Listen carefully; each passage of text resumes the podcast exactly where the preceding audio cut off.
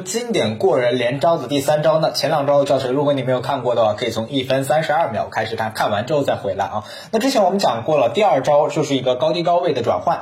那转换的时候，如果没有甩掉对手，没有晃掉对手的话，你会出现一个问题，就是说你跟对手会贴的比较近。对吧？那这个时候怎么办呢？哎，我们有个很好的解决办法，就是做完高低高位的运球之后呢，我们做一个背后运球。通过背后运球呢，在护球的同时，因为背后运球的话，对方是很难很难，基本没有可能断掉你啊。在护住球的同时呢，你跟对方可以拉开一个左右或者前后的一个距离。那具体拉开什么距离，我们待会儿再进行一个讲解，因为有不同的脚步、不同的步伐哈。那背后运球我们可以多加练习一下，来让这个球的落点在我们的掌控之中。那第一种就是步伐，我们来讲解一下。第一种步伐就是拉开跟对手的一个前后的这样的一个距离啊。那它是怎么做呢？我们哪个手做背后运球，我们就迈哪个脚，哎，迈哪个脚。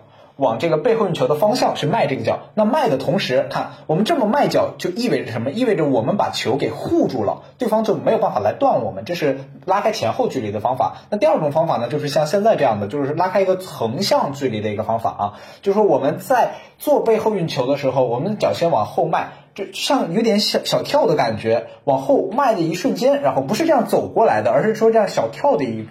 感觉你往后迈的一瞬间，你像有个小的起跳，然后再过来，那这就是一个非常好的连招。就不管遇到什么样的情况，你都能进行过人。接下来进入前两步的教学。先到了。